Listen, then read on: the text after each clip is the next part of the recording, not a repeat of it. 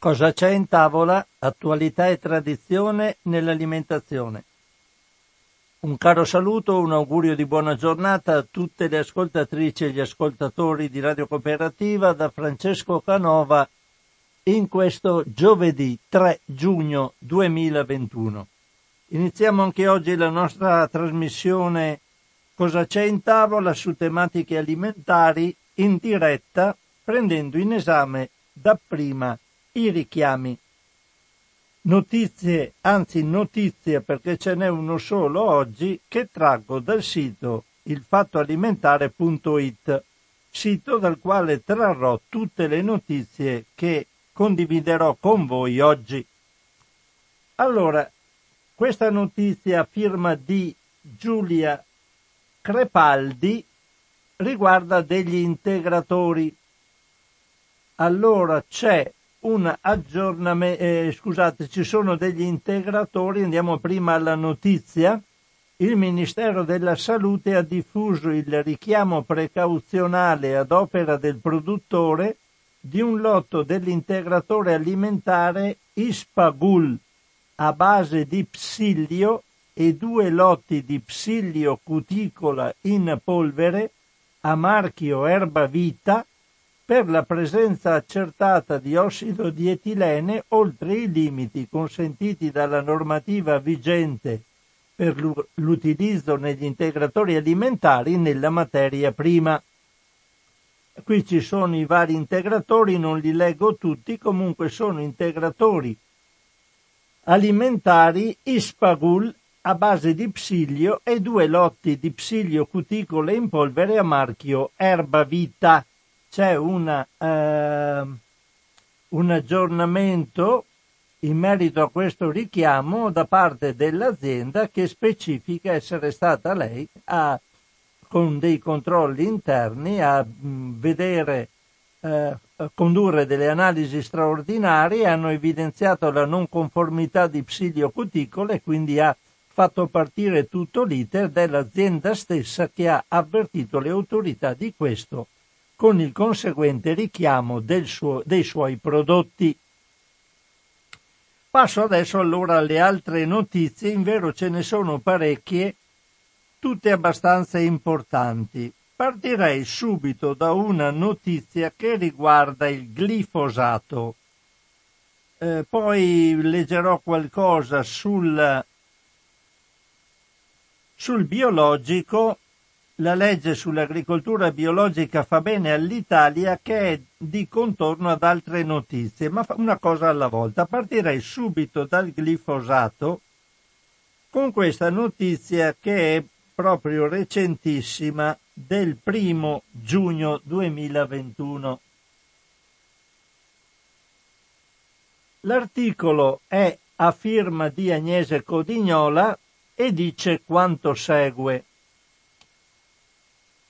Il glifosato danneggia il sistema immunitario degli insetti, la scoperta dei ricercatori statunitensi.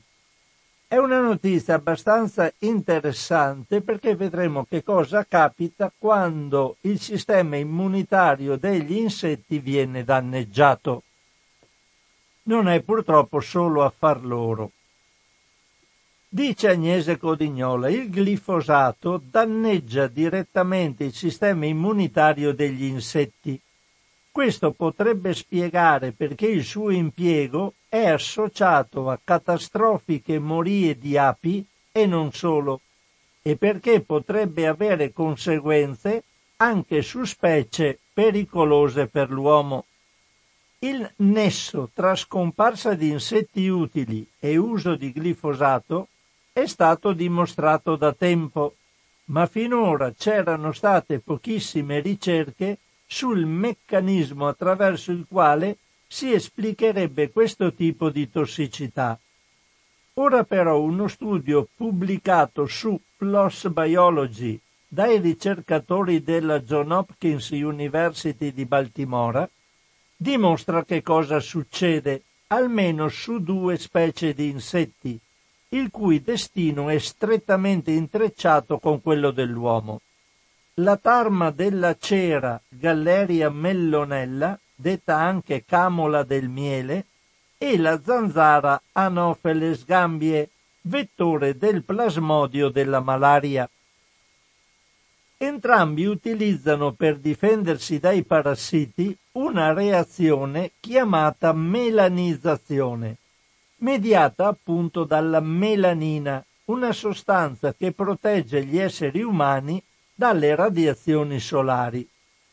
Negli insetti invece la melanina circonda i patogeni, mentre le specie chimiche altamente reattive che si formano durante la sua produzione causano la morte di batteri, funghi e parassiti di vario tipo. In pratica negli insetti è come da noi degli anticorpi. Prima aggredisce, circonda i patogeni e poi li distrugge.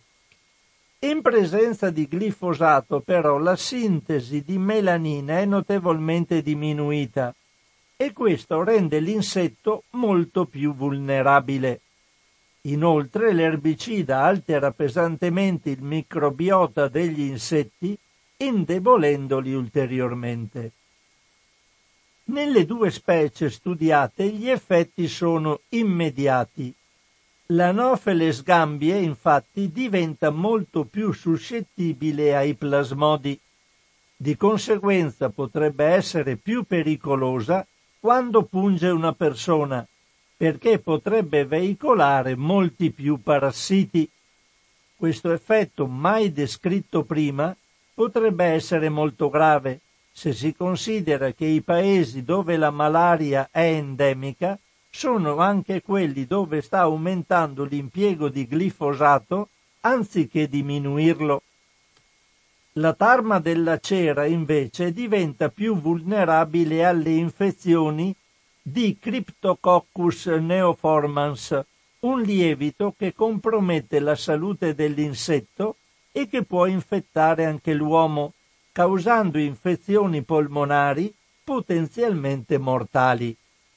La melanizzazione è anche il sistema di difesa delle api e ciò lascia intuire che con ogni probabilità le conseguenze sulla capacità di difendersi dai parassiti, per esempio dalla varroa, colpiscano anche loro. I test sono stati compiuti sia con il principio attivo glifosato che con il suo principale metabolita, l'AMPA, non sembrano dunque esserci dubbi sul responsabile del danno al sistema immunitario. Per questi motivi gli autori si augurano che il glifosato faccia la fine del DDT, cioè sia presto vietato in tutto il mondo. I danni ad esso associati, infatti, riguardano tutto l'ecosistema, esseri umani compresi, e potrebbero peggiorare in conseguenza dell'aumento della temperatura terrestre e della diffusione di alcune specie di insetti come le zanzare Anopheles. Qui, come capite in questo articolo, c'è tutta una serie di eventi dei quali bisogna assolutamente tener conto. Il discorso della temperatura terrestre che cresce e quindi aumenta la possibilità che zanzare che esportano la malaria si diffondano in paesi anche molto vicini a noi, se non noi, e poi l'uso del glifosato che attaccando, diminuendo il sistema immunitario, aggredendo il sistema immunitario degli insetti, li rende passibili di una maggiore contaminazione di agenti che loro a loro volta poi potrebbero trasportare diffondere all'uomo qualora li avessero al loro interno. Una notizia veramente interessante dal punto di vista negativo, per, ma almeno c'è stata questa conoscenza, questo studio che ci ha riportato ancora una volta a capire come tutto sia perfettamente collegato e che con la natura non si scherza. Vado a leggervi adesso qualcosa andrei a leggere mh, quanto riguarda su articoli diversi il problema del biologico nel nostro paese. ci sono due articoli, uno del 21 maggio ed uno del 26 maggio, e poi quello finale del 31 maggio che andrei a eh, trattare nella sua interezza. Nei primi due si parla solo del eh, passaggio in Senato della legge sull'agricoltura biologica e sui ehm, sulle critiche che sono state mosse a una senatrice che si chiama Cattaneo perché ha mh, mm, dato dei giudizi negativi sull'agricoltura biodinamica. Qui c'è un. Uh, alcuni dicono che l'agric- uh, l'agricoltura biodinamica è stata uh, associata all'agricoltura biologica a livello europeo. La senatrice Cattaneo dice invece che la biodinamica è una specie di meccanismo stregonesco che non può essere considerato tutelabile in pratica, è inutile tutelarlo, sembra una cosa fatta per, per chi crede ancora alla magia. Naturalmente, questo nel primo articolo del 21 maggio, nel 26 maggio ci sono invece delle critiche a quanto la senatrice Cattaneo ha affermato. Vi leggo però l'articolo del 31 maggio, cerco adesso di reperirlo abbastanza in fretta, vediamo, perché eh, è un'intervista che compendia anche quanto poi eh, avevo anticipato nel, negli articoli precedenti che vi ho dato solo come sunto. Su Cambia la Terra c'è un'intervista a Paolo Barberi e Paolo Barberi alla fine dell'articolo si dice essere un professore di agronomia presso l'Istituto di Scienze della Vita della Scuola Superiore Sant'Anna di Pisa dove coordina il gruppo di ricerca in agroecologia e ha coordinato il programma di dottorato di ricerca internazionale in agrobiodiversità. Da circa 25 anni si occupa di ricerca sistemica in agroecologia, agricoltura biologica e agrobiodiversità. Negli ultimi 15 anni ha condotto oltre 20 progetti di ricerca europei e nazionali su agroecologia e agricoltura biologica. Ha circa 350 pubblicazioni, libri, articoli scientifici, eccetera. Lui è una persona il cui parere ha una certa valenza in questo ambito che adesso prendiamo in considerazione. L'articolo è un po' lungo, però mi interessa leggervelo nella sua completezza. Proponiamo ai nostri lettori ampi stralci dell'interessante intervista a Paolo Barberi, docente di agronomia alla Scuola Superiore Sant'Anna di Pisa, realizzata da Simonetta Lombardo e pubblicata sul sito Cambia la Terra. L'argomento è l'approvazione all'unanimità meno due, uno contrario e un astenuto, di una legge che per la prima volta regola e valorizza l'agricoltura biologica. Il testo deve ora passare alla Camera per la definitiva approvazione. Il problema è che dopo il voto in Senato si è scatenata una polemica mediatica a senso unico e senza diritto di replica che ha come obiettivo apparente la biodinamica che da 30 anni è per il regolamento europeo riconosciuta come pratica agricola biologica, in quanto applica metodi naturali alla cura dei campi. Stregoneria, pratiche magiche, le accuse vengono da una parte del mondo della ricerca e sono espresse in maniera che lascia intendere che non ci sia un pensiero scientifico che vada in altre direzioni. Cambia la Terra ha però cominciato a dare voce a personalità illustri e riconosciute del mondo della ricerca che esprimono opinioni ben diverse. Domanda. Professor Barberi. La legge sul biologico non è ancora definitivamente approvata, ma già ora suscita grandi polemiche. È nata con troppo ritardo? Risposta sì, Tuttavia si può dire che la legge è tempestiva in un contesto in cui a livello europeo il quadro normativo e la programmazione della Commissione vanno verso la transizione agroecologica. Il Green Deal si collega alle strategie Farm to Fork e Biodiversity 2030, che intendono dare un grande impulso allo sviluppo del biologico. La legge italiana capita in realtà nel momento giusto perché dà riconoscimento non a un settore di nicchia, ma a un settore trainante dell'agroalimentare del nostro Paese. Grazie alla crescita di interesse dei consumatori, naturalmente, e degli agricoltori, che scelgono sempre più il biologico e non solo per motivi di convenienza economica. Insomma, la legge potrà ulteriormente rafforzare un settore che è cresciuto sostanzialmente contando solo sulle proprie forze, anche se in parte è stato favorito dai contributi della politica agricola comunitaria. E sviluppa aspetti secondo me importantissimi, la ricerca, la divulgazione e la formazione, che finora sono mancate o sono state addirittura smantellate, come è successo per molte agenzie regionali di ricerca e sviluppo agricolo.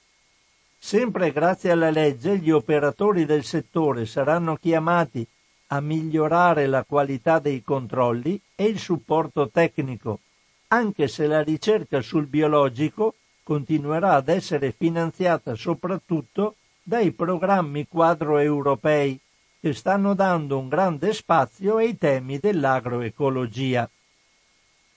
Domanda. Lei si è sempre interessato dell'agricoltura biologica e dei suoi risultati. Perché? Risposta. L'agricoltura biologica ha dei plus innegabili dal punto di vista ambientale, della qualità dei prodotti, della salute umana e animale, ma anche dal punto di vista delle opportunità economiche, ad esempio per il rilancio dei territori cosiddetti marginali. Non dimentichiamoci che il nostro paese ha il 75% del suo territorio in aree collinose e montuose e per questo il biologico è perfetto, come dicono i rapporti della Commissione europea. Regioni come la Toscana hanno il 30% dei terreni agricoli abbandonati, vuoi per la mancanza di ricambio generazionale, vuoi perché il sistema agroalimentare convenzionale non dà sufficiente reddito e opportunità agli agricoltori. I rapporti europei dimostrano che il biologico coinvolge un maggior numero di giovani e donne, crea opportunità imprenditoriali e valore aggiunto ed è quindi il migliore antidoto all'abbandono dei territori, tanto meglio se organizzati in biodistretti, un altro sistema di rilancio territoriale che viene valorizzato dalla legge. Nella nostra esperienza degli ultimi anni i territori che sono stati rivalutati lo debbono principalmente allo sviluppo del biologico. Solo con il bio possiamo sperare di ringiovanire l'agricoltura, renderla attrattiva per i giovani e per le donne, risolvendo così almeno in parte questioni di, di gap di genere e di disoccupazione giovanile. Domanda, in altre parole, l'agricoltura biologica funziona? Risposta, il paradigma dell'agroecologia con i metodi che lo mettono in pratica, tra cui il biologico, è il più importante, funziona in modo complessivo. Dal punto di vista della produzione e della qualità, della riduzione dell'impatto ambientale, della garanzia di una rinascita sociale ed economica, del recupero e valorizzazione dei territori. L'agroecologia funziona perché è in grado di adattarsi alle realtà locali e trovare soluzioni adatte a qualsiasi contesto. In questo l'approccio è opposto a quello dell'agricoltura convenzionale industrializzata, dove si pretende di offrire soluzioni tecniche standardizzate valide universalmente. L'agroecologia funziona perché si basa sulla diversificazione dei sistemi. Nello scorso novembre è apparsa sulla prestigiosa rivista Science un articolo, una meta-analisi di secondo livello, quanto di più solido conosciamo in termini di evidenza scientifica, in cui si confrontava la produzione e la fornitura di diversi servizi ecosistemici tra agricoltura convenzionale e diversificata, con riferimento a sistemi di colture erbacee di pieno campo. In altre parole, la ricerca si è concentrata non solo su quanta produzione agricola deriva dai due tipi di agricoltura, ma anche sulle differenze in termini di impollinazione, fertilità del suolo, controllo biologico degli insetti dannosi ed altri servizi ecosistemici. Ne è emerso che nel 63% dei casi i sistemi diversificati, tra cui l'agricoltura biologica, riescono contemporaneamente ad aumentare la produzione e migliorare la fornitura di più servizi ecosistemici rispetto ai corrispondenti sistemi convenzionali, un risultato che ribalta tutte le vecchie convinzioni. Domanda. In pratica possiamo promuovere la biodiversità in agricoltura senza rinunciare alla produttività? È una rivoluzione. Risposta. La politica agricola comunitaria, la PAC, ha sempre avuto un approccio prudente. Per promuovere la biodiversità anche in agricoltura, compensiamo agli agricoltori le perdite di reddito. Ci stiamo invece accorgendo che se realizziamo sistemi virtuosi, diversificati, possiamo aumentare sia le rese che i servizi ambientali. In generale la diversificazione, che è il contrario dell'approccio dell'agricoltura intensiva, caratterizzata da sistemi semplificati e da un elevato uso di input esterni e di prodotti chimici di sintesi, garantisce maggiore fertilità dei suoli e maggiore presenza di impollinatori, da cui dipende la produzione del 35% delle colture al mondo. Inoltre, sistemi agroecologici diversificati provocano una riduzione delle malattie e dei problemi parassitari sia nelle colture che negli allevamenti. La diversità è molto importante per la loro prevenzione.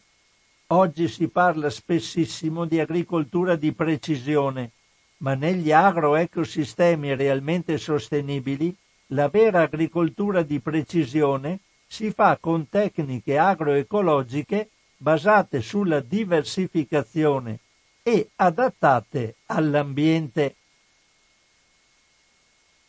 Domanda. I detrattori dicono però, ma se tutto il mondo fosse coltivato a biologico, dovremmo raddoppiare la superficie dei campi coltivati, perdendo boschi e aree naturali.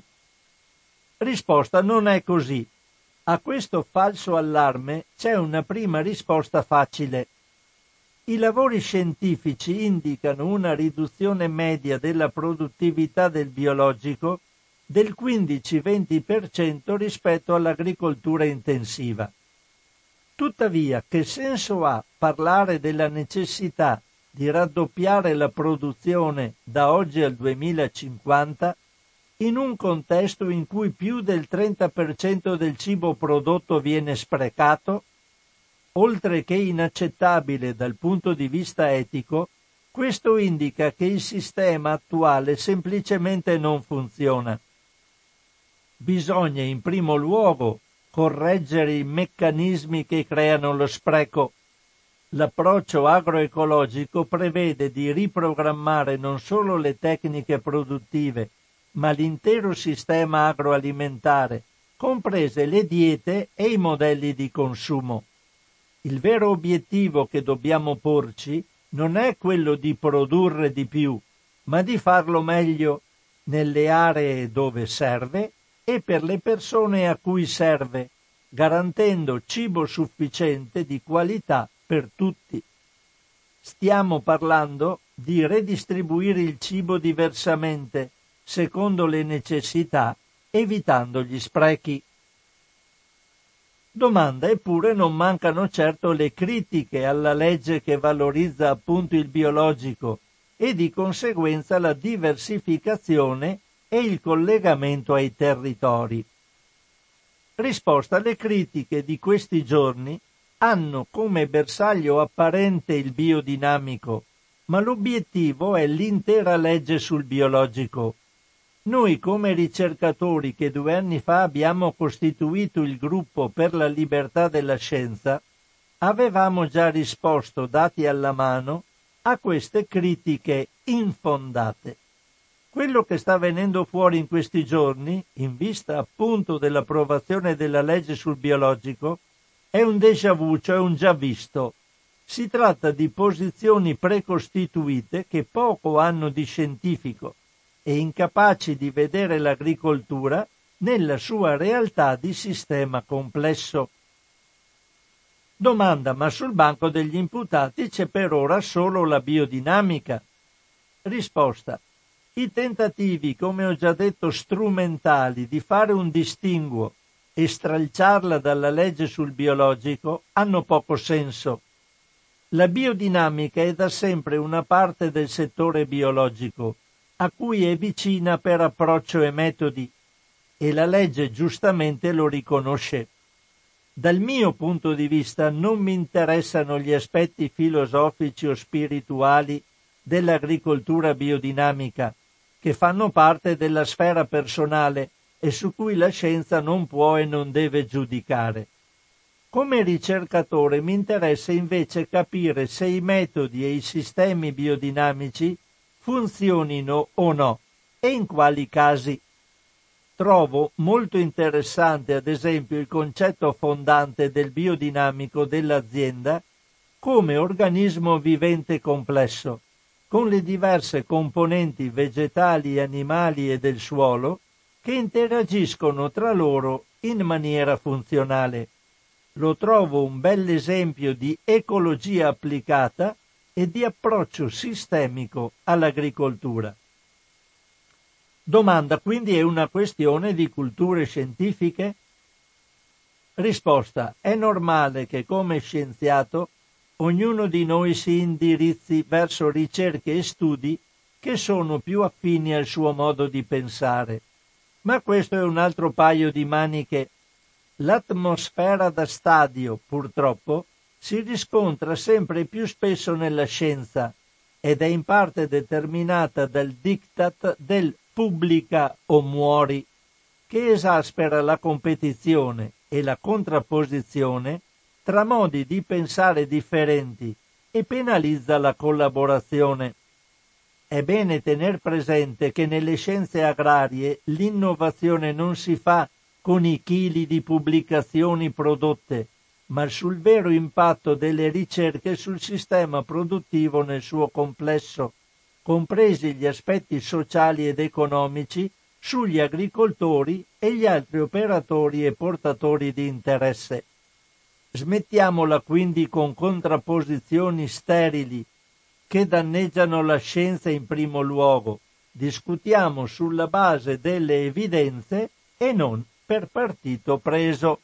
Questo è l'articolo di Paolo Barberi, la sua intervista mi piaceva darla nella sua interezza perché mi pare che abbia preso eh, in modo estensivo, abbia considerato questo problema in molte sue sfaccettature e ha dato delle risposte su cose che ci hanno interessato per chi è stato interessato a questo nell'arco di questa settimana, nelle settimane precedenti, con queste problematiche relative al biologico e al biodinamico.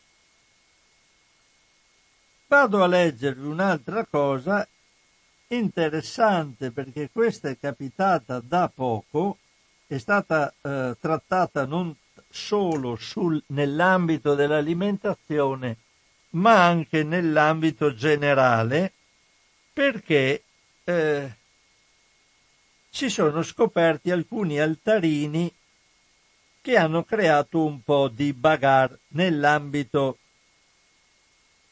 delle mega strutture produttrici di prodotti e bevande.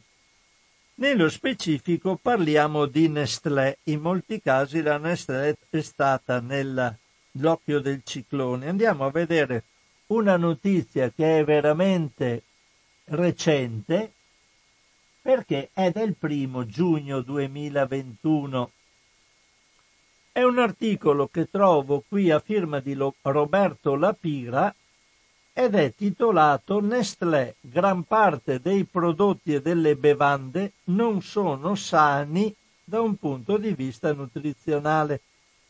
Lo dice un documento interno. Questa è una cosa di cui dobbiamo ringraziare il Financial Times che ha diffuso un contenuto di un documento riservato. Dice Roberto Lapira, dopo che il Financial Times ha diffuso il contenuto di un documento interno destinato ai massimi dirigenti della Nestlé, in cui si dice che gran parte dei prodotti alimentari e delle bevande non sono sani da un punto di vista nutrizionale, la società cerca di correre ai ripari. Secondo Reuters, oltre il 60% degli alimenti e bevande tradizionali della Nestlé non può essere considerato salutare. Il documento afferma che la valutazione si applica a circa la metà del portafoglio complessivo, visto che categorie come nutrizione medica, alimenti per animali domestici, caffè e latte artificiale sono state escluse dall'analisi. Il Financial Times non ha indicato l'elenco dei prodotti che hanno ottenuto un punteggio inferiore a 3,5 nel sistema di valutazione dei cibi sani elaborato in Australia e utilizzato da Nestlé come punto di riferimento. Nel paese dei canguri, quindi in Australia, L'Health Star Rating è un metodo di etichettatura frontale che considera il profilo nutrizionale complessivo degli alimenti confezionati e assegna un punteggio da mezza stella fino a 5 stelle.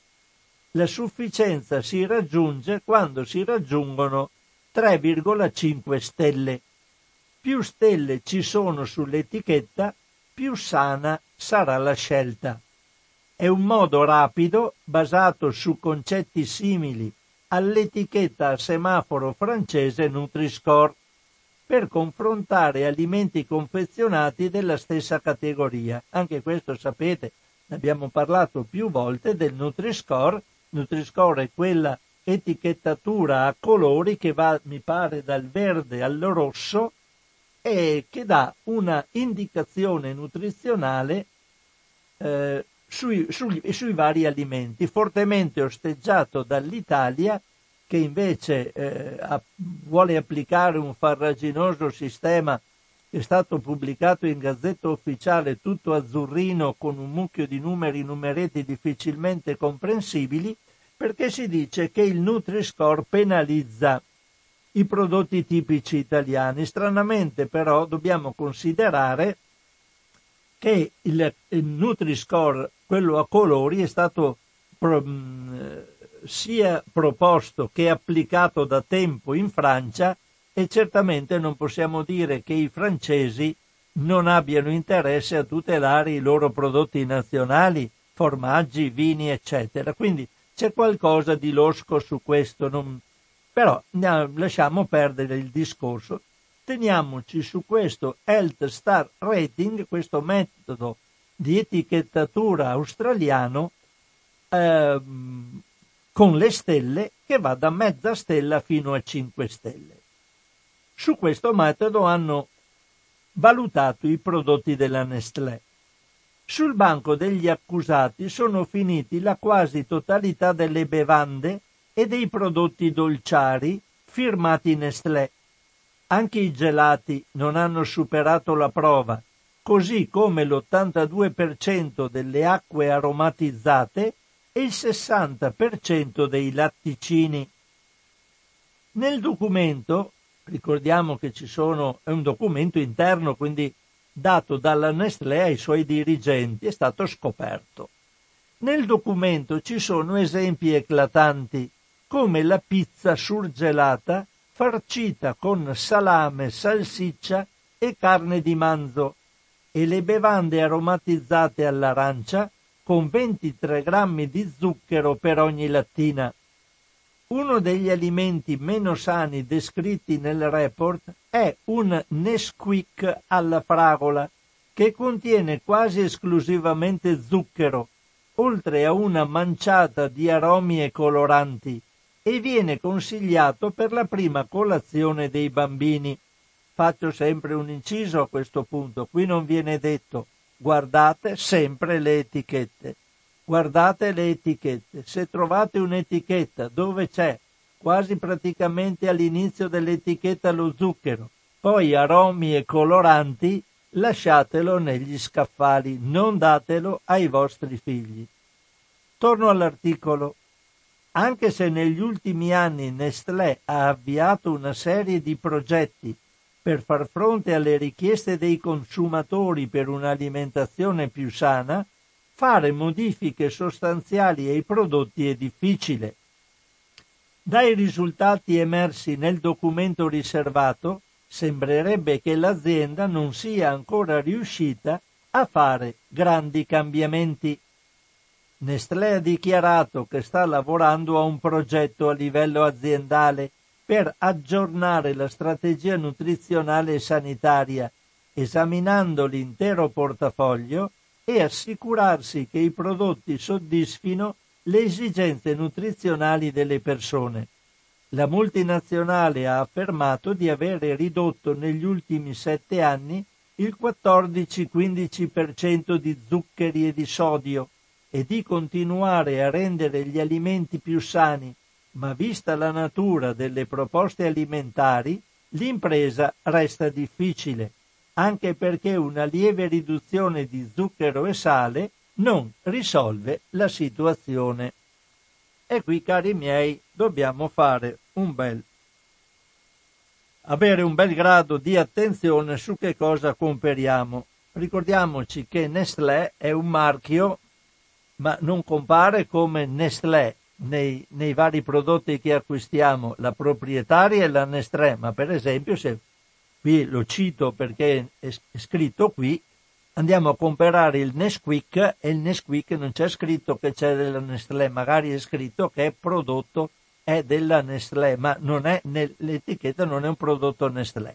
Quindi andiamo a leggere bene le etichette e rendiamoci conto che queste multinazionali per avere sempre maggiori acquisti, visto che il salato, il grasso e il dolce sono gusti che noi purtroppo come esseri umani amiamo molto, retaggio delle nostre vecchie origini quando eravamo ancora sugli alberi o appena scesi, eh, si andava alla ricerca di cibi eh, dolci eh, che sapevano con alto contenuto di grasso e alto contenuto di sale perché avevamo bisogno di nutrirci, certamente non ce n'erano molti. Ci sono rimasti nei cromosomi questi, queste abitudini e ancora adesso il dolce, il salato e il grasso noi lo consideriamo una cosa molto buona. Grosso problema che non facciamo sufficiente movimento come lo facevano i nostri progenitori e quindi andiamo incontro a patologie che ci portano ad una sanità sempre più compromessa. Dobbiamo fare di tutto per osteggiare questo piacere che abbiamo nel mangiare questi prodotti e quindi dobbiamo pensarci bene, soprattutto per noi che ingrassiamo sempre di più e per i nostri figli. Leggo un'altra notiziola, sono le 12.42, poi passo alle telefonate vi leggo una cosa che riguarda il progetto Occhio alla Salute proprio perché riguarda l'obesità nel nostro paese. È una notizia del 28 maggio. Vado a recuperarla. è una notizia a firma sempre di Roberto Lapira. Occhio alla salute. In Veneto emergono dati preoccupanti sull'obesità di grandi e piccini. Nel 2019 in Veneto, nella quasi totalità delle 222 classi prese in esame per condurre l'indagine Occhio alla salute, promossa dalle ASL, emerge che tra i bambini della regione l'1% risulta in condizioni di obesità grave, il 5% è obeso, il 19% in sovrappeso, il 73% normopeso e l'1% sottopeso. Inoltre, secondo quanto dichiarato dai genitori, emerge che il 20% delle madri è in sovrappeso e il 6% è obeso, mentre tra i padri il 44% è in sovrappeso e il 10% obeso. Dai calcoli si nota un rapporto diretto tra il peso dei genitori e quello dei figli. Quando uno dei due familiari è in sovrappeso, il 20% dei bambini risulta in sovrappeso e il 6% obeso. Quando invece un genitore è classificato come obeso, i numeri lievitano, il 25% dei ragazzini è in sovrappeso e il 14% obeso. Naturalmente sono le abitudini familiari, modo di alimentarsi, come ben capite, parte la questione genetica, ma certamente anche abitudini familiari. E anche la considerazione il metro di misura che i genitori adottano nel valutare eh, la, la, l'aspetto dei propri figli. Continuo con l'articolo. I dati sulla colazione sono altrettanto interessanti. Secondo quanto riportato sulla colazione effettuata il giorno della rilevazione, solo il 55% dei piccoli ha seguito uno schema qualitativamente adeguato il 5% ha saltato e il 40% ha seguito regole scorrette. Solo il 38% dei bambini consuma a metà mattina una merenda adeguata, quella del 60% è inadeguata e il 2% non la fa per niente, qui si andrà alla grande a merendine naturalmente invece che a frutta. In Veneto i genitori riferiscono che solo il 15% dei bambini consuma la frutta due o tre volte al giorno e il 25% una sola volta. L'8% dei bambini mangia frutta meno di una volta a settimana o mai. Anche sul fronte del movimento ci sono dati su cui riflettere. Secondo il monitoraggio del 2019, il 15% dei piccoli risulta non attivo il giorno antecedente l'indagine. Il 70% dei piccoli ha giocato all'aperto il giorno prima, i maschi più delle femmine. Il 46% dei bambini ha fatto attività sportiva strutturata il pomeriggio antecedente l'indagine e i maschi praticano in media più sport delle femmine. Per quanto riguarda il tempo dedicato ai giochi di movimento, in Veneto due bambini circa su dieci, il 19%, fanno almeno un'ora di attività per due giorni alla settimana, il 6% circa neanche un giorno e il 38% da 5 a 7 giorni a settimana. Nei giorni di scuola i genitori riferiscono che il 64% dei piccoli guarda la tv o usa videogiochi, tablet o cellulare da 0 a 2 ore al giorno, mentre il 32% è esposto quotidianamente alla tv o ai videogiochi tablet o cellulare da 3 a 4 ore e il 4% per almeno 5 ore al giorno nel fine settimana i valori aumentano. Ma l'aspetto interessante è che il 50% delle madri di bambini in sovrappeso e il 10% delle madri di figli obesi pensa che il proprio bambino sia in realtà normopeso o addirittura sottopeso.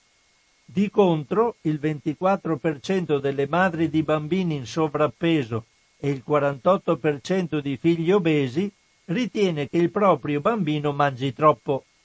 Infine, una valutazione delle strutture. Per i dirigenti scolastici l'88% delle mense è adeguato e le scuole che offrono agli alunni l'opportunità di effettuare attività fisica sono il 67%. Per i dirigenti il 76% delle scuole possiede una palestra adeguata, il 75% la mensa e il 91% ha un cortile. Il 92% delle scuole prevede una palestra nelle vicinanze o all'interno della propria struttura.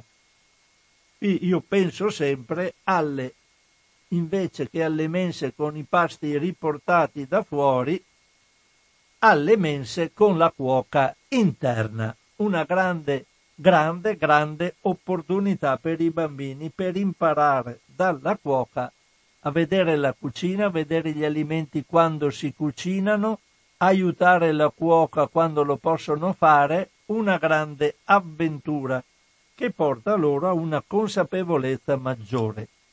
Parte la linea di radio cooperativa da questo momento con il numero consueto 049 880 90 20. Se volete telefonare il telefono è a vostra disposizione. In alternativa io prendo un'altra notizia che traggo da, sempre ho detto che le prendo tutte dal sito ilfattoalimentare.it oggi e ehm, volevo parlare di PFAS, una cosa abbastanza interessante perché hanno fatto una ricerca di PFAS nel latte materno. È una notizia del 24 maggio, quindi vado a reperirla, eccola qua. L'hanno trovato praticamente ovunque.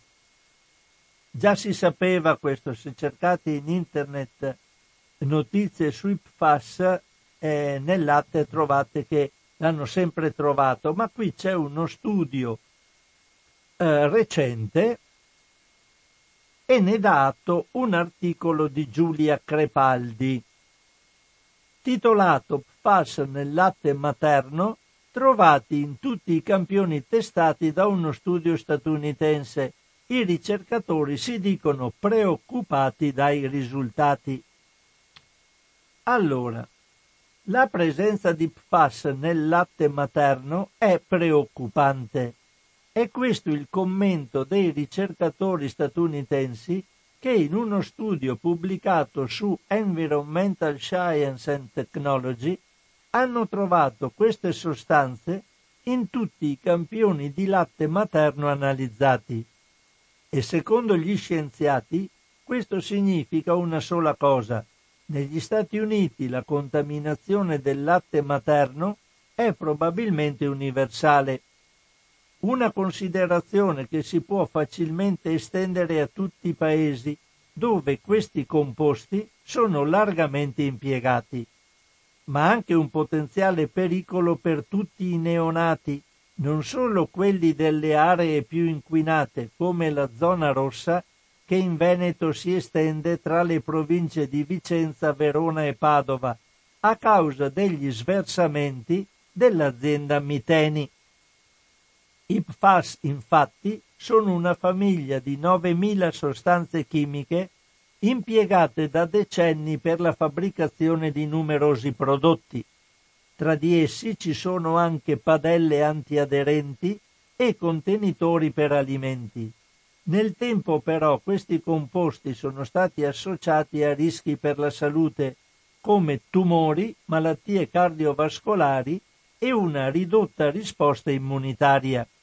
Si tratta inoltre di sostanze persistenti nell'ambiente e soggette ad accumulo negli organismi. Un'indagine della Regione Veneto nella zona inquinata aveva documentato problemi nello sviluppo del feto e complicazioni durante la gravidanza. Considerando che l'allattamento esclusivo al seno è raccomandato per i primi mesi di vita dei neonati, preoccupa l'idea che la loro unica fonte di cibo sia contaminata da queste sostanze e quali effetti possano avere sul loro sviluppo. Nel nuovo studio i ricercatori delle università dell'Indiana e di Washington, insieme ai colleghi dell'associazione Toxic Free Future, hanno analizzato 50 campioni di latte materno alla ricerca di 39 diverse sostanze della famiglia dei PFAS. Tutti i campioni sono risultati contaminati a livelli che vanno dalle 0,05 nanogrammi per millilitro di latte a più di 1,85 nanogrammi per millilitro. Nel latte materno sono stati trovati 16 diversi composti, 12 dei quali presenti nella metà dei campioni testati. Gli scienziati hanno trovato sia sostanze ormai in disuso per via della loro pericolosità, sia PFAS di nuova generazione. Ma mentre stanno calando i livelli di sostanze ormai in corso di dismissione come PFOA, acido perfluoroottanoico, e PFOS, acido perfluoroottanon solfonico, i principali responsabili dell'inquinamento ambientale in Veneto confrontando i dati raccolti in tutto il mondo tra il 1996 e il 2019, si è scoperto che sta crescendo rapidamente la contaminazione causata dai nuovi composti. Scusate un attimo, ho fatto un salto troppo veloce.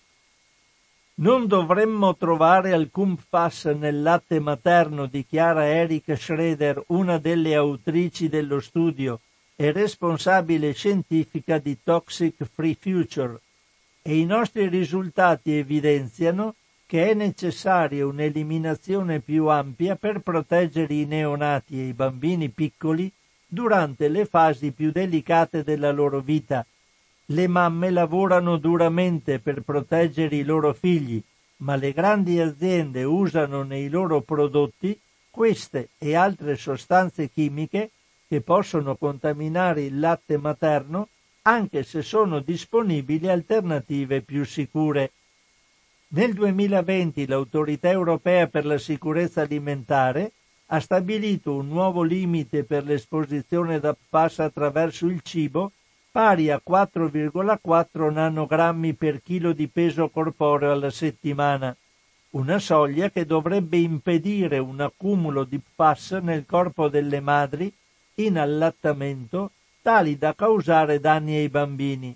Ma è sempre l'EFSA a dirci che i bambini sono la fascia della popolazione più esposta a queste sostanze e che buona parte della popolazione europea supera il limite di sicurezza e questo è preoccupante. Allora, controllo un attimo il telefono, scusate perché non l'ho controllato. No, no, è tutto a posto, quindi la linea è a vostra disposizione. Chi vuole chiamare, chiami pure. Io lo lascio intanto acceso e vado a vedere qualcosa relativamente ad altri argomenti, nello specifico una cosa che riguarda le mascherine. C'è una notizia purtroppo, c'è intanto lo stop alla vendita di alcune mascherine della quale vi do subito notizie. No, c'è una telefonata, allora sentiamo, pronto? Scusa Francesco, buongiorno, sono Gianluigi del Refrontolo. Ciao Gianluigi. Ciao, ciao. Ho fatto una, un articolo che ti interessa, vero? Eh, quello sui FAS, sugli interferenti endocrini. No, ma anche, anche quello prima del, del biologico. Eh, certo, ah beh certo. Il, il, discorso mio che voglio fare è questo. Eh, o noi eh, cominciamo a riflettere su questa pandemia silenziosa, da anni i medici la chiamano la pandemia silenziosa, che estingue la riproduzione un po' alla volta, senza che la gente se ne accorga, tu lo sai che i PFAS, ma anche le centinaia di, di, pesticidi interferenti endocrini hanno gli stessi effetti del FAS, no? entrano nella molecola e soprattutto riproduttiva e abbassano la, praticamente il livello di fertilità delle persone certo. che si è certo. abbassato al 50%. Ne ha parlato ormai. molto anche Foresta qui a Padova. Certo, certo, il professor Foresta. Professor ecco, Foresta. Il, il, ma il, il, discorso, il, discorso, è grave perché, perché non, non, ne parla nessuno, cioè come tutte le cose che eh, eh, fanno collassare le società, no? In silenzio, in silenzio, non emergono perché sono too big to emerge, io dico sempre, come il problema delle armi chimiche e dei pesticidi. Ci sono centinaia di tipi di FAS o interferenti endocrini, sono prodotti industriali no? che ti servono per eh, idroproof, per eh, repellere l'acqua nelle scarpe, nei pantaloni. Nelle... Però attenzione che anche nel cibo eh, sono eh, nel latte materno, sono anni che la professoressa Gentilini, che la dottoressa Patrizia Gentilini si batte dentro un'associazione eh, contro, eh, che si batte i pestic- contro i pesticidi nel latte materno. Attenzione, ci sono le diossine per esempio che vengono trovate sistematicamente nel latte materno, non solo perché ci sono, c'è il, il, il, la plastica, il, chiama, policarbonato no? che, con, con, il quale facevano eh, i biberon addirittura sì, che sì. emettono queste sostanze, eccetera, che sono tutti interferenti endocrini.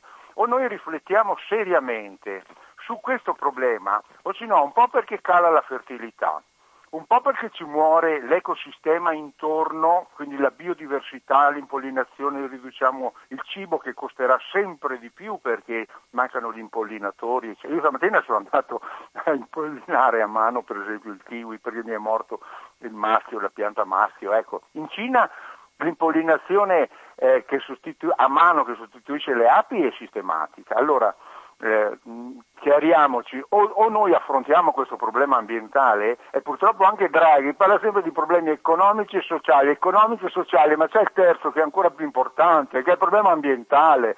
Perché noi siamo parte della natura, forse non l'hanno ancora capito eh, ma stanno, burocrati. Sta, guarda che stanno, stanno glis, glissando consapevolmente. Eh, non è, che... è perché è too big to emerge, è un problema troppo grosso per affrontarlo perché tu dovresti fare un check and balance su ogni azione che fai se è contro natura a favore della natura, se è sostenibile o è insostenibile. E fare un discorso così vuol dire tagliare le gambe a tutto questo paradigma di sviluppo. Questo è il problema. Tu pensa, Gianluigi, che hanno fatto fuori Conte per avere la possibilità di mettere le mani sui soldi se adesso ci sono dei problemi di, di, carattere ambientale che li fermano. Bravissimo, bravissimo. Eh, questa quindi... è un po' la sostanza. Eh. Ecco, io basta, finisco perché sennò eh, ti ringrazio di nuovo per le letture. Va bene, ciao Gianluigi. e continuo ad ascoltarti. Ciao, sì, ciao, ciao, ciao Gianluigi. Eh, proprio, purtroppo è questo, no? cosa volete? Si glissa sempre sugli argomenti più importanti perché ormai le cose sono state programmate in un certo modo, altro che dopo la pandemia faremo una riflessione sono arrivati di nuovo i pesci cani, no? non è che ci siano grosse cose, questa è sempre la stessa cosa. Se la consapevolezza non proviene dal basso, dall'alto non verrà mai fatto niente sicuramente. Allora, volevo dire qualcosa sulle mascherine. Allora, intanto una mascherina, una notizia del 25 maggio, vado a vedere se la trovo in fretta. Eccola qua, dovrebbe essere questa. Ah, c'è una telefonata. Pronto? In diretta? Pronto. Ciao, sono Enrico, scusa se ti interrompo, ah, ma ciao, all'inizio non è che stavi leggendo. Allora, intanto cerchi. Volevo dire che è tutto che si lega, secondo me. Perciò, giustamente, per Luigi D'Arefronto dice bisogna cambiare. Sì, ma bisogna rivoltare il sistema comunque al Cino. Eh, purtroppo. Eh, però da dove bisogna partire? Seguite i soldi e trovate la, e trovate la soluzione. Perché siccome purtroppo... È quello, è quello che diceva Falcone. Eh, esatto. Eh. Siccome purtroppo eh, qualcuno si è inventato i soldi per non, non, dover scambiare un bisonte contro, che so, una capanna, che erano intrasportabili, il bisonte forse, ma la capanna no. Allora ho detto, vabbè, il bisonte vale tot conchiglie, la capanna tot, eh, facciamo scambio di conchiglie, no?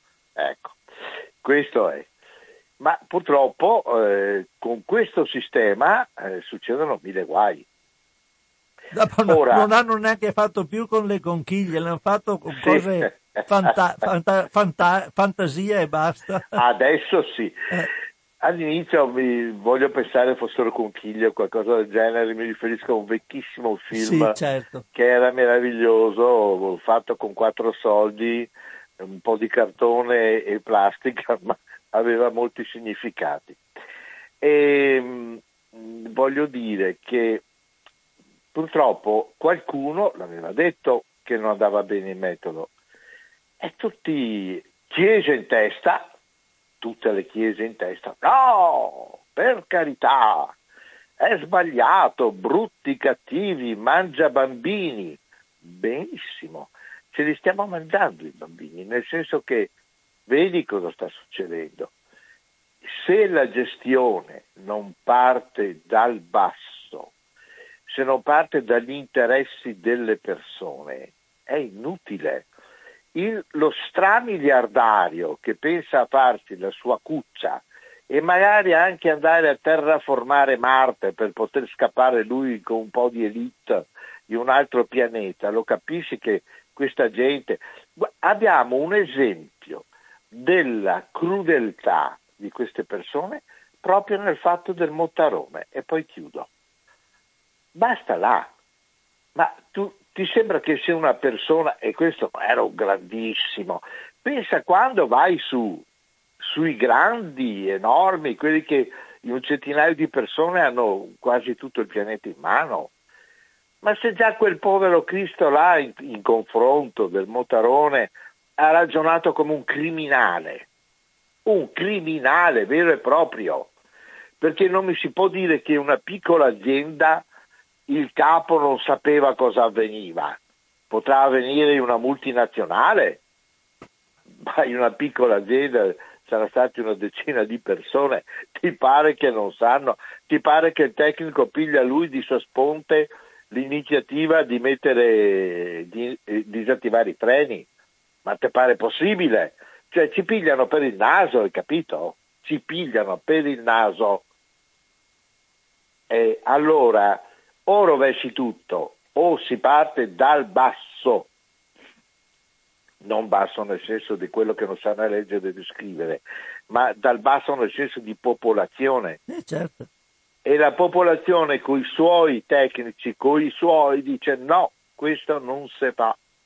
Vogliamo questo, vogliamo quello, vogliamo quello, questo no. E comandano loro potere al popolo. Demos Kratos maledetta ignoranza. Ciao. Saluto, ciao Enrico. Ciao. Allora, parlavo di questa mascherina. Stop alla vendita nell'Unione Europea per un modello di mascherine lavabili Under Armour si chiamano, contengono una sostanza pericolosa.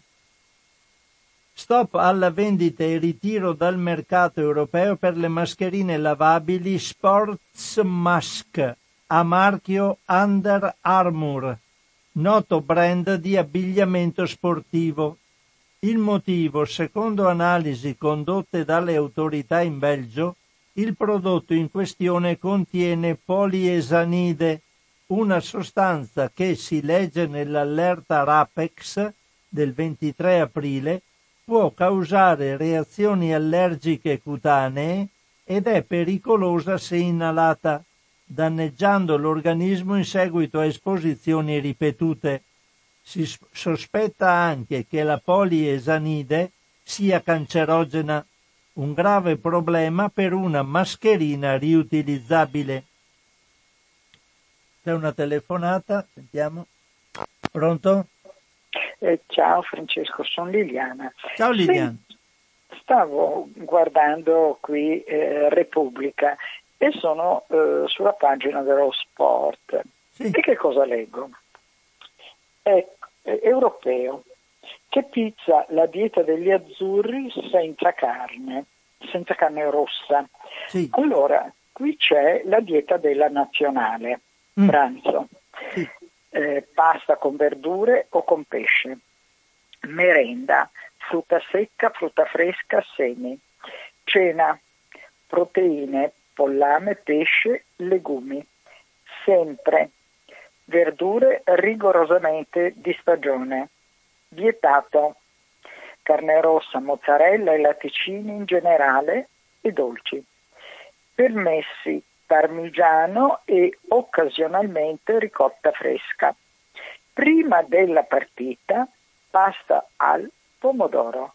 Dopo la partita pizza margherita lievitata a 48 ore direttamente negli spogliatoi. Praticamente questa è la dieta. Mi pare un'otti- un'ottima alimentazione. Alime- eh, ottima alimentazione. Questa è la vera dieta mediterranea. E chi è che ha protestato? Nessuno. Ah. Nessuno. No, mi pareva avessi detto che c'era eh, che... No, no, europeo che piccia la dieta degli azzurri senza carne rossa. Ah, ecco, no, quindi no, non no. era una critica, era... No, no, no, no, no, ah, no, no, no, no, bene. no, eh, Beh, certo ci sarà qualcuno, qualcuno che eh, desidera magari le patatine fritte e l'hamburger, su questo non c'è ombra di dubbio. No, va bene, però, però, Però siccome eh, loro fanno anche tendenza, è una buona cosa che abbiano istituzionalizzato sì, sì, una dieta del tipo. La dieta, la dieta per gli europei di calcio. Perfetto. Ecco, eh, vorrei, eh, non me ne abbia la Francesca e quelli che organizzano il pranzo, e magari qualche consiglio prima di fare un pranzo eh, di radio cooperativa lo chiedessero perché effettivamente il menù che hanno messo per il pranzo del prossimo incontro che finalmente ci sarà è un overdose di carne che cioè carne rossa eh, carne di tacchino, eh, carne di suino, io mi domando come si fa a fare un pranzo, cioè dal mio punto di vista questo è un pranzo completamente sballato e, sì, magari, eh. poi, e magari poi ci sarà pure l'acqua in bottiglia di plastica. Quindi tutto quello che viene raccontato a Radio Cooperativa eh, per salvaguardare il bene dell'ambiente e della salute con il pranzo va decisamente Sì, noi abbiamo, abbiamo posto il problema che se uno vuole vegetariano lo chiede gli no, si fa vegetariano. sai cos'è sai. il vegetariano? No, non, non, è, non, è, che uno vuole vegetariano, vuole, è proprio un pranzo completamente sballato. Sì, sì. Mm. Perché non si mettono insieme tre tipi di carne in un pranzo, non so, ma se venire fuori da fame dopo non so quanto tempo che non mangiamo. Tu non sai con chi abbiamo a che fare noi. Ma posso, ma posso anche immaginare, posso mm. anche immaginare, però eh, dire chi vuole il pranzo vegetariano che poi chi fa i ristoratori che sono abituati a fare la loro cucina, il pranzo vegetariano è l'ultima cosa che sanno fare perché ti preparano, lo so per esperienza personale. Sì, lo so. La cosa che ti dicono è la pasta al pomodoro eh, e delle verdure grigliate oppure la che prese. No, grazie. Ecco, perché un pranzo vegetariano non è questo. Ti saluto, ciao. Grazie Liliana, ciao, grazie a te. Sì, eh. però sapete, ci sono tante cose da dire quando noi facciamo un pranzo. Se non dai un pranzo di questo tipo, la gente dice io pago, cosa mi, cosa mi fai da, da, mangiare? Un po' di erba e basta. Insomma, è, è la consapevolezza. Se noi avessimo consapevolezza, ci sono molte persone che vogliono il vegetariano il vegetariano viene comunque dato. Una volta non c'era come opzione, intanto adesso abbiamo fatto questa opzione qua Dopo, è, è complicatissima la vita della radio, di radio cooperativa in qualsiasi cosa gestionale. Poi teniamo conto che le persone che gestiscono hanno tutto sulle loro spalle e che quindi cercano di avere il me- minor numero di critiche possibili per poter andare avanti con una eh, passabile vita, insomma. Vabbè, ritorno al- alla mascherina. Ricordo allora che queste mascherine lavabili Sports Mask a marchio Under Armour contengono questo poliesanide, che è una sostanza forse anche cancerogena.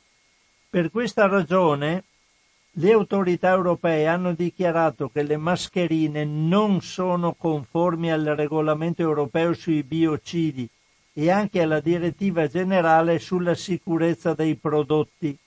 Il modello ritirato dal mercato è la Sports Mask a triplo strato di colore nero, con elastici neri e il logo del marchio Under Armour in bianco, modello SKU TD mh, sottotratto 90 22 881. E qui c'è anche il numero di lotto. La mascherina è venduta in una confezione di plastica nera opaca. È disponibile anche di colore grigio nelle taglie SM, ML, LXL e XLXXL. Le mascherine in questione non sono più in vendita nel negozio online dell'azienda e sono state ritirate dal mercato già nel mese di marzo. Tuttavia, come segnala altro consumo, risultano ancora disponibili su altri siti di e-commerce quindi se le comprate in internet le trovate. Fate attenzione a non acquistare queste mascherine della Sports Mask a marchio Under Armour. Altra cosa che riguarda le mascherine non è una cosa prettamente alimentare, però una cosa importante è la conoscenza che deriva dalla lettura di due articoli che vi sottopongo. Uno è del 20 maggio 2021. Un attimo solo. Allora, l'articolo è a firma di Sara Rossi e dice quanto segue. Una mascherina chirurgica nel mare rilascia fino a 173.000 microfibre. Lo studio dell'Università Bicocca. Uno studio dell'Università di Milano Bicocca evidenzia i rischi ambientali dovuti allo smaltimento non corretto delle mascherine anti-Covid. È il dispositivo di protezione più utilizzato da quando è in atto la pandemia da Covid-19 leggera e comoda da indossare, ma una singola mascherina chirurgica gettata irresponsabilmente dai marciapiedi alle spiagge rilascia migliaia di fibre microscopiche che minacciano l'ambiente marino. Questo è il risultato della ricerca condotta da un team di chimici del Dipartimento di Scienze dell'ambiente e della terra dell'Università di Milano Bicocca. Lo studio ha approfondito il meccanismo di degradazione fotoossidativa delle fibre di polipropilene presenti nei tre stati, strati delle mascherine chirurgiche e ha fornito un primo dato quantitativo relativo alla cessione di microplastiche. Per le mascherine infatti, così come succede per molti altri oggetti di uso quotidiano, il dato relativo alla stabilità oltre il limite di utilizzo non era disponibile in letteratura.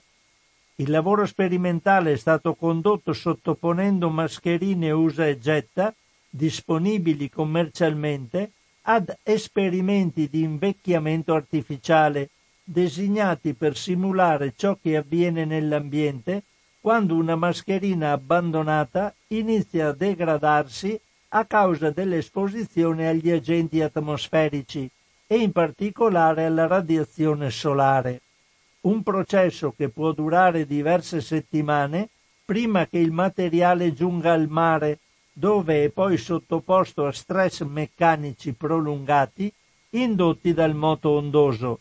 È qui che avviene il maggior rilascio di microfibre. Qui in pratica c'è tutto l'articolo si dilunga nel mh, contenuto di questa eh, indagine, questa ricerca che è stata fatta, la cosa importante è di smaltire le mascherine che pure sono utilissime, smaltirle in modo assolutamente corretto, non buttarle in giro. Abbiamo le strade piene di mascherine perché gente irresponsabilmente, non so perché, le butta di qua e di là stiamo attenti che inquinano in quantità massiva l'ambiente. Sempre relativamente alle mascherine, un successivo articolo del 28.5 dà un'altra notizia importante sulle mascherine. A firma di Agnese Codignola. Le mascherine, lo ha ribadito nei giorni scorsi l'OMS, salvano la vita. Ma poiché a livello mondiale la produzione è gigantesca, 200 milioni al giorno solo in Cina, e il loro utilizzo non va al di là di pochi giorni, il rischio per l'ambiente e per la salute umana ad esse associato è oggetto di grande preoccupazione. Lo hanno sottolineato i ricercatori dell'Università britannica di Swansea in uno studio appena pubblicato su Water Research che pone molti interrogativi e si conclude con un accorato appello per una regolamentazione più stringente e uniforme a livello internazionale e con la richiesta di condurre indagini dedicate per colmare le tante lacune esistenti. Gli autori hanno preso sette mascherine tra le più comuni e hanno fatto un gesto semplice, le hanno immerse in acqua, che è stata poi filtrata per analizzare tutto ciò che eventualmente fosse stato rilasciato. Il risultato è stato che anche senza alcuna sollecitazione meccanica o termica, nell'acqua si ritrova un po' di tutto, inchiostri, surfattanti, polietilenglicole, fibre di dimensioni micro e, nanos- e nanometriche, di diversi polimeri plastici e di silicone, residui organici e inorganici e soprattutto metalli tossici quali cadmio, rame, piombo e antimonio. Tutte queste sostanze, sottolineano gli autori, sono presenti a volte in concentrazioni significative e comportano rischi per la salute umana, oltre che per l'ambiente, dove vanno ad accumularsi tanto nei terreni e nelle acque quanto negli animali. Inoltre, via via che aumentano le tipologie in commercio e sono disponibili mascherine colorate delle più diverse forme e tipologie, con decorazioni e disegni anche per bambini, aumenta la possibilità che siano confezionate con materiali eterogenei sui quali non c'è alcun controllo. Ma se queste sostanze sono rilasciate in acqua per semplice immersione, oltre a disperdersi nell'ambiente, è evidente che possono essere diffuse anche con l'umidità del respiro e che soprattutto da parte di chi non può fare a meno di indossarle per molte ore ogni giorno, come il personale sanitario, e possono esporre a rischio di pericolosi accumuli, per esempio chi lavora nella grande distribuzione. Purtroppo mancano dati sugli effetti specifici legati al tipo di mascherina e alle modalità di utilizzo. Sarebbe quindi urgente produrre questi dati per poter identificare almeno a livello di singolo Stato o internazionale le specifiche minime che tengano insieme protezione dal SARS-CoV-2 e sicurezza per le persone e l'ambiente. Cosa si deduce da questi due articoli che ho letto? Si deduce che dobbiamo smaltire le mascherine in modo corretto, buttandole nel indifferenziato e quindi buttandole nel, nel secco, non buttandole per la strada e non facciamoci prendere dalla frenesia di avere mascherine colorate, eccetera. Più semplici sono bianche e costruite in modo corretto, in modo che svolgano la loro funzione protettiva senza esporci ad altri tipi di problematica sanitaria. Sono le 13 e 22 minuti, quindi io non prendo in considerazione altri articoli, almeno per oggi, e quindi vi darò altre informazioni in una prossima trasmissione. Mi terrò articoli che mi ero scritto qua per il la prossima volta, tra una quindicina di giorni, spero sempre in diretta e spero in alternativa di poter fare una trasmissione registrata e di non mettere, metterò il meno possibile repliche, meno che non mi trovi in una situazione contingente particolarmente difficile da gestire.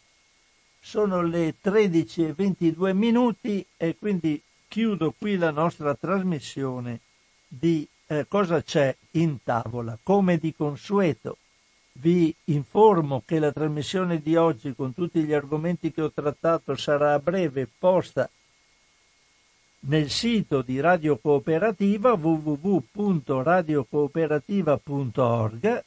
La trovate nel settore dell'archivio e nella sottocartella in tavola. Potrete quindi riascoltarla o scaricarla come meglio credete. Come di consueto do informazione che sempre sul sito di Radio Cooperativa ci sono anche i metodi per fornire contributi alla nostra emittente se vi interessa che questa radio continui ad essere efficiente e continui a trasmettere.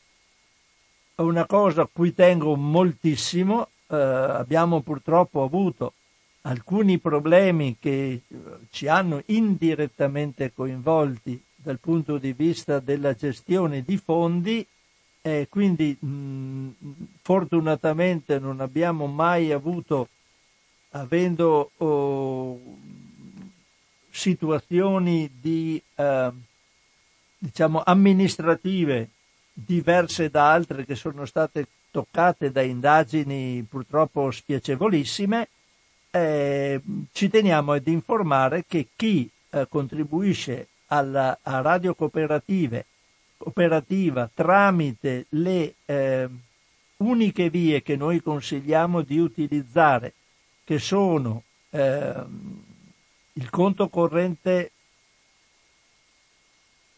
postale, il 120 82 301 intestato a Informazione e Cultura via Antonio da Tempo 2 35 131 Padova, che è la sede legale della radio, oppure il conto corrente bancario di Radio Cooperativa che trovate sul sito di cui vi ho parlato prima www.radiocooperativa.org oppure il conto corrente bancario dell'Associazione Amici di Radio Cooperativa, ecco, questi sono i tre metodi che noi vi preghiamo proprio con molta forza che siano i soli ad essere utilizzati perché questi hanno la tracciabilità e su questi possiamo eh, essere sempre eh, eh pronti a rendere conto a chi eh, ci dà dei contributi. Altre vie eh, dipende dalle persone e quindi chi dà i contributi sappia, chieda informazioni a, alle, alle, persone a cui dà eh, i contributi in modo diverso. Se utilizzate questi tracciabili, come capita sempre, perplessità di nessun tipo ci potranno essere. Chiudo la trasmissione e vi do appuntamento in una prossima occasione, in una prossima puntata di Cosa c'è in tavola. Ciao a tutti da Francesco Canova.